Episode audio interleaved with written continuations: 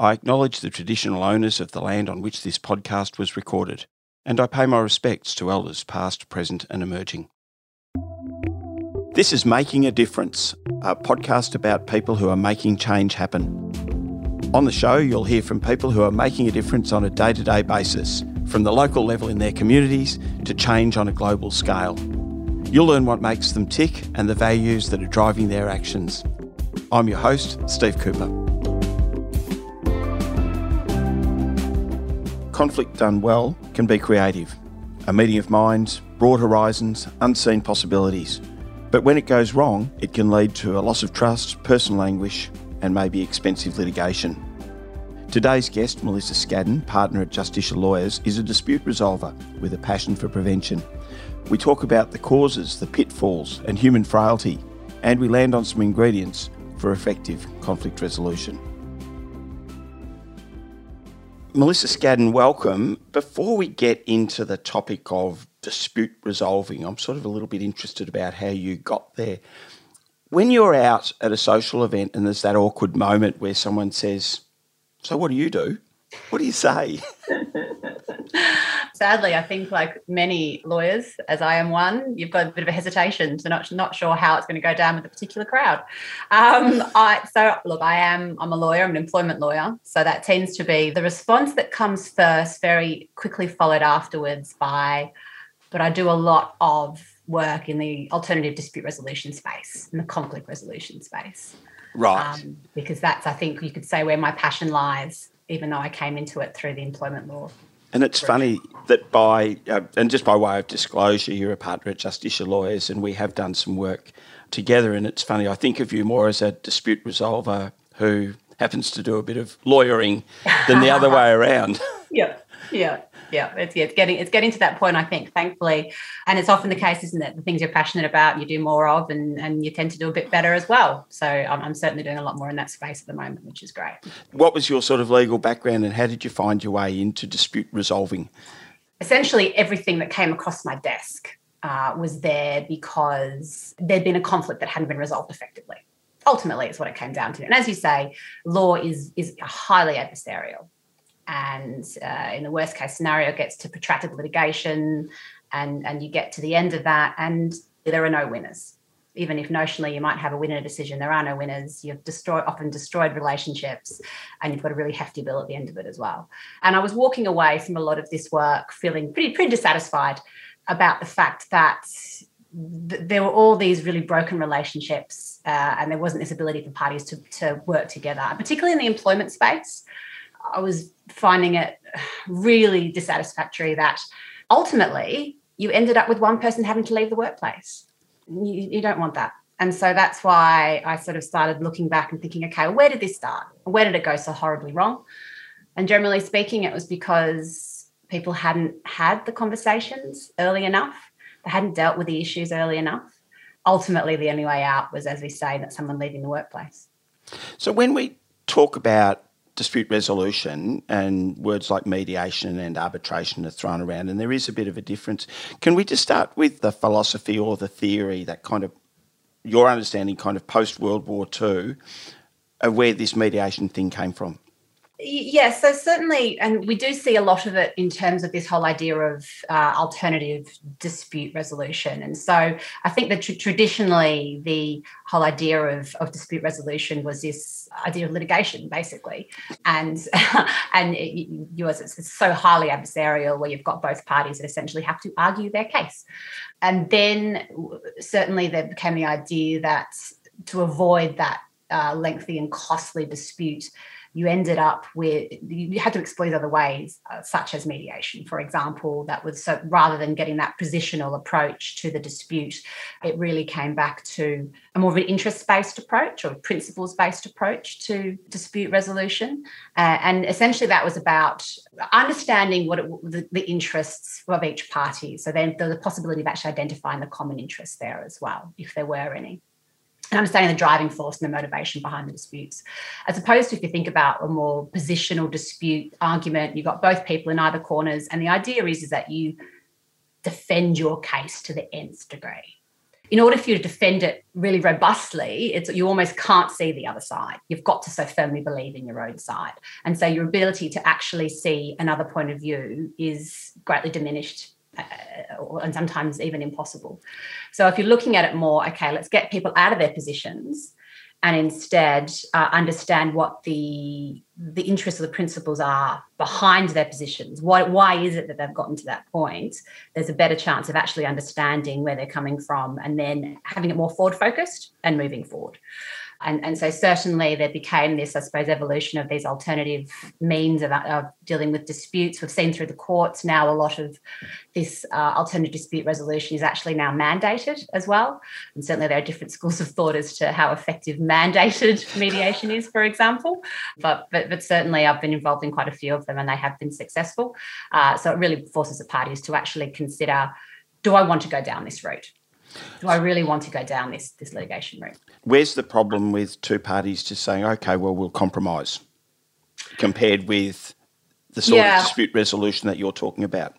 Often, effective dispute resolution does result in a compromise, but I think the difficulty with starting from that perspective is that if, if you're making fun of you compromise your goal, you generally, again, you start from those opposite positions. So start, it's a really positional approach okay, I'm going to compromise, but here's my position. And I'm going to start by often you'll take a, a, bargaining approach. So you might say, I'm going to drive a hard bargain here and I'm not going to move, I'm not going to budge until the very, very end. And th- this is how much I'm willing to move. Um, and so again, it, it it's so adversarial and it results in these entrenched positions. And then it almost becomes a question of how much you can win, how much ground you're going to give. And it often results in an outcome or a compromise that no one's actually happy with but they'll accept because at least the other person has lost something as well. So I presume in that sense, we're talking about moving away from just horse trading to, I guess people need a, a greater level of emotional intelligence or awareness of what's important to each side to be effective. Absolutely. And certainly in the dispute resolution that I do, that is one of the, the first first goals really or the first steps is really to get a greater understanding of the other person and I think that's crucial in any sort of dispute resolution. And when we're talking about dispute resolution here, people often think mediation, arbitration, litigation. They think about these more formal methods of dispute resolution. Where certainly the area where I work in, or I'm trying to work more with people, is even almost before that. That, that point where you're actually having these conversations before it becomes gets to the point where you need a formal process. And you're actually having the difficult conversations where there might be a conflict but you're almost avoiding that conflict even occurring. And that involves understanding where the other person is coming from. So having that greater awareness of where they're coming from and also having greater self-awareness of the positions you've adopted why perhaps you've adopted it and what impact that position might be having on the other person as well. So, just to be clear, when you talk about that, your work sort of is around the workplace yeah, absolutely. So, so most of the work that I do is with employers. I work with boards. I work with councils, which is obviously the work that I've been doing with you, Steve. So, it is looking at trying to resolve that conflict in the workplace before it gets to the point where someone has to leave. And frequently, obviously, if, if you're going to be litigating against your employer, chances are the relationship's over. Even if you're going down those more formal methods, such as mediation, as much as we absolutely advocate it it, it, it still can be quite difficult to come back from. So if if we can have these conversations to avoid the conflict even getting to that point, that's my goal. What are the sorts of organisations that see the value of investing in an environment rather than waiting until there's a problem and then calling in the dispute specialist? There's certainly a very special organisation that invests in that. Sadly, I think many of the ones that I've worked with that do are the ones that have actually had the experience of it going horribly wrong, really understand how it can.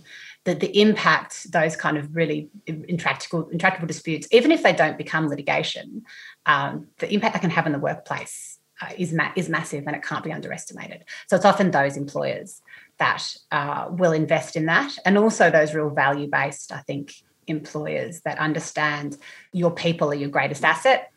And if you have an environment where people are in a high conflict environment uh, where they feel they can't raise issues, for example, which is what we're seeing about a lot in the press at the moment, it's not a healthy environment to work in, and you're not going to have happy people and productive people.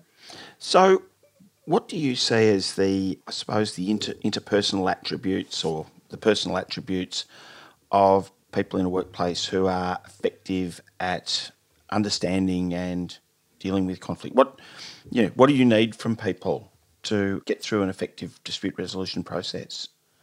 So, I think one of the crucial things actually is, is, is having some goodwill or desire to resolve it.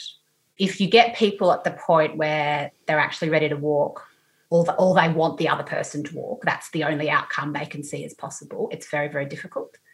You've got to get it at the point where the individuals are effectively, I, I just want to come to work, do my job, yep. do it well, and then go home and not have to think too much about it, not have to lose sleep over it. and so I want to get to that point.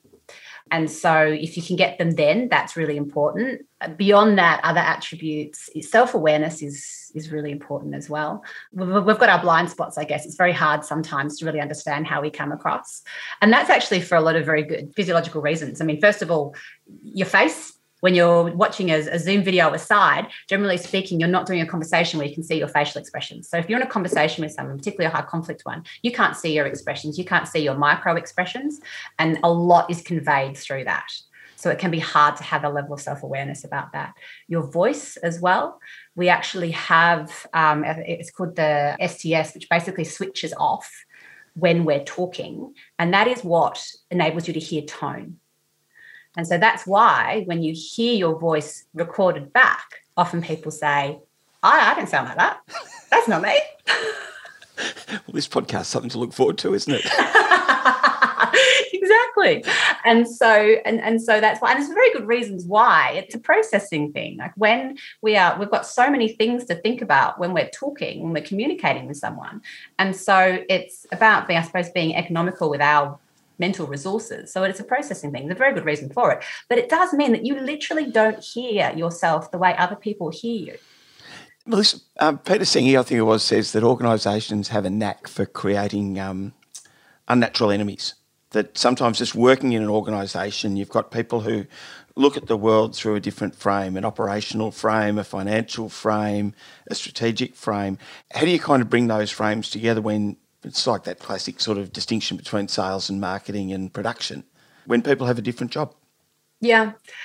And so there's a couple of different ways to do it. Certainly, there's a good argument for at the point of recruitment. You still need to make sure that we've got some aligned values. Again, the values based organisation essentially lives and breathes those values and they are embedded in every decision that our organisation makes particularly the recruitment decisions. So, yes, they might have perhaps different approaches, particularly when it comes to you know their roles, management approaches, etc. But if we're talking about underlying a shared underlying value, then it's easy to find that common ground. And so that's certainly one way that you can try and overcome that. Beyond that, a lot of it is again about that upskilling in terms of communicating.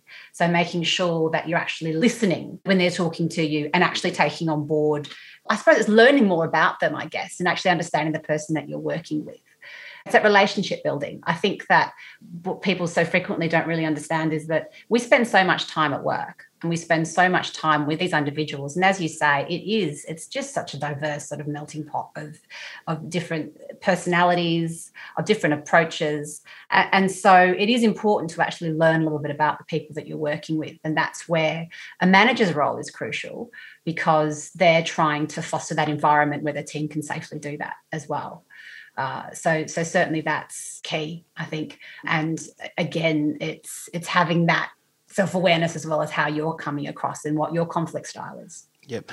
And like moving up a level, I suppose, mm-hmm. boards and councils are told to stay out of the operations of an organisation because that's the role of the CEO and the executive team to deal with that culture. But at that really high end, the pointy end of organisations, what can they do, board members and councillors, to create that environment where conflict is managed productively? They play a really crucial role in essentially setting the tone for the organization obviously from a from a risk and a compliance perspective the board needs to be across the, the obviously the, the areas of risk within an organization and conduct can be a massive area of risk for organizations. I mean, again, we're seeing it play out in the media. It's it's it's no longer acceptable to have these individuals in your organization that have got this unprofessional, inappropriate, and often unsafe behavior. And that's proving to be an enormous risk to organizations, not only from risks of claims, but it's reputational. Uh, and, and the fact is, if you don't have effective complaint handling mechanisms in your organization, your people are going to hit social media. And so boards need to be across that. They need to make sure that they've got these policies in place that set the tone where they say, this is what we consider to be appropriate in the organization. This is what appropriate conduct is. And this and, and ensuring that the policies adequately deal with it. And so that from a risk perspective has got to be in place. But then from they themselves, they've got to model it there's going to be no confidence, I suppose, in the organisation in that it truly is values based if the people at the top aren't living those values. And so when you're going through that exercise of determining an organisation's values, it's not something that should be done by the marketing department. um, you know, it, it, it's it's not even necessarily something that should just solely be done by HR or people and culture. It it needs to be done as an exercise from the top, but absolutely with input from the organisation. And it's and it is it's it's a lengthy exercise, and but it's so important. Yeah, because I suppose in that sense, I look make a joke occasionally, Melissa. They're all the same. They all say they value integrity and they value the customer and they value teamwork. Yeah, but it's but like that's often because they're done by the marketing department, or at least with a marketing lens. Right. We need to be a values based organization and we need to put some values on our website to demonstrate this. So, what do we think people want to hear? And so, all the banks need to have, you know, integrity and transparency and customer focus and blah, blah, blah, blah, blah. But, you know, you, you need to actually go through the process of, okay, well, no, but what does that mean to us? What, what, does it actually mean in practice? How are we going to conduct ourselves in a way that actually demonstrates that we have integrity or that we show integrity? So it's it's about drilling down a bit beyond that, and yeah, definitely not having, I suppose, that marketing lens on it. It's it, it's really about it's an almost an internal exercise first and foremost. So, how do leadership need to respond when someone does point out the uncomfortable, the values clash?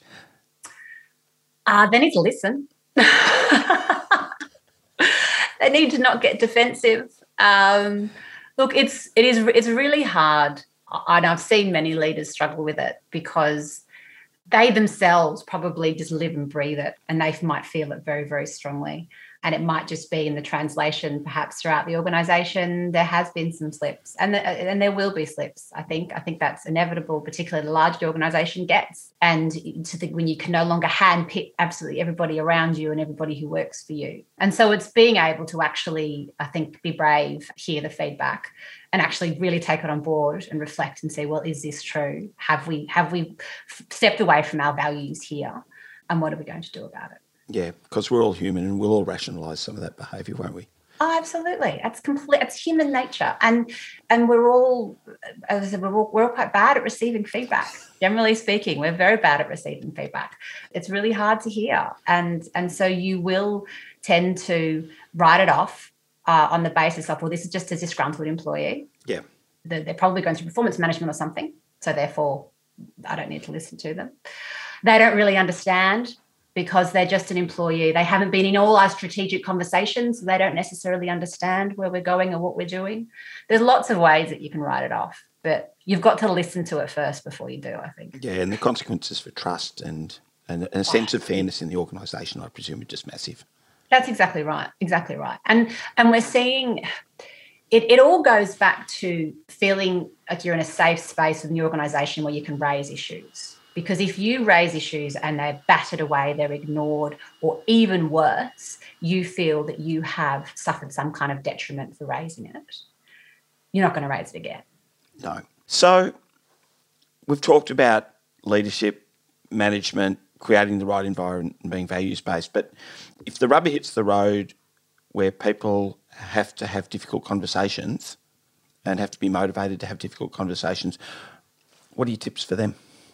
Have the conversation. Don't look, absolutely. I think first and foremost, most people are conflict averse, where most people are, are very time poor, and there are always reasons why you should be doing or could be doing something else. And so, because we also have this uh, almost sometimes a bit of a positive approach where we think it's just going to get better or it will, it will go away or it's not an issue. First and foremost, have the conversation. Next, plan for it. It's really important to plan for it, to really think about what it is that you want to say. Make sure you're the right person to have the conversation as well. I think too frequently in workplaces, workplaces can be so hierarchical and so there is this idea it's like, well, no, I'll go and speak to their line manager, and then they're the one that has the conversation, or we'll go up yeah. the chain and that person will have the conversation. But there needs to be the right relationship between the two people to have the conversation. So put your ego aside, really think, am I the best person to have the conversation when the outcome I want is that they actually listen to what we have to say and then use it as an impetus to change their behavior? Because I presume once it's been escalated, it often can't go back. Yeah, that's exactly right. And, and, and all of a sudden it becomes a bit of a different beast as soon as it gets escalated. And so frequently, sometimes when it is going through that formal structure of, of, of, of up and down the hierarchy, it takes on a different, a really formal tone. People can get really defensive, they can get frightened and feel insecure. And so then the defenses and the hackles go up even more. And so sometimes actually the best person to do it is someone that's to one side and and it could be someone in another team that you might actually have a good relationship with for example then actually say hey i just need to have a bit of a chat with you about this conduct for example. And that can sometimes be a lot better received. And what's that look like when it's worked? So we yeah we had a client someone was quite senior in in the organization and there was a real disconnect with the way that they were approaching their role and what the organization actually needed. The organization was growing quite rapidly, and there was a feeling that they weren't, in fact, sort of necessarily keeping pace with, with where it needed to go. But because there'd been a history of issues between this individual and the direct manager, we could tell that that conversation wasn't going to work that that there was it was going to end up in a dispute and it wasn't going to get anywhere near resolution moving forward. So speaking to them, we said, okay, well, who else? Who else is close to this person? Who can we talk to? And they said, oh, you know, actually, you know, this there was someone, another one person on the exact that didn't actually work directly with them that they had a very great relationship with. They worked together at previous other organisations, and so it was just a bit of a chat. It was a very informal. Let's go have a coffee, a bit of a chat, and and as it turned out, the reason why this individual was uh, working in this manner actually came back to again concerns about there were concerns about job security there as well. And so a lot of the feedback that was being given was falling on deaf ears. We ended up getting in a coach and working on some of that capacity building there and still working there happily now. But this, the employer was really receptive to the conversations because it was had by a different person rather than that, that manager that they had the issues with. Far better outcome than expensive litigation. Melissa Scadden, may you continue to resolve disputes effectively. Thanks for talking today. no worries. Thanks for having me, Steve. No worries. Thanks for listening.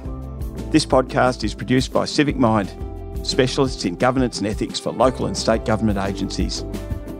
To find out more, head to the website civicmind.com.au. And so you don't miss an episode, make sure you subscribe to Making a Difference in your favourite podcast app. And if you like the episode, please leave me a five star review.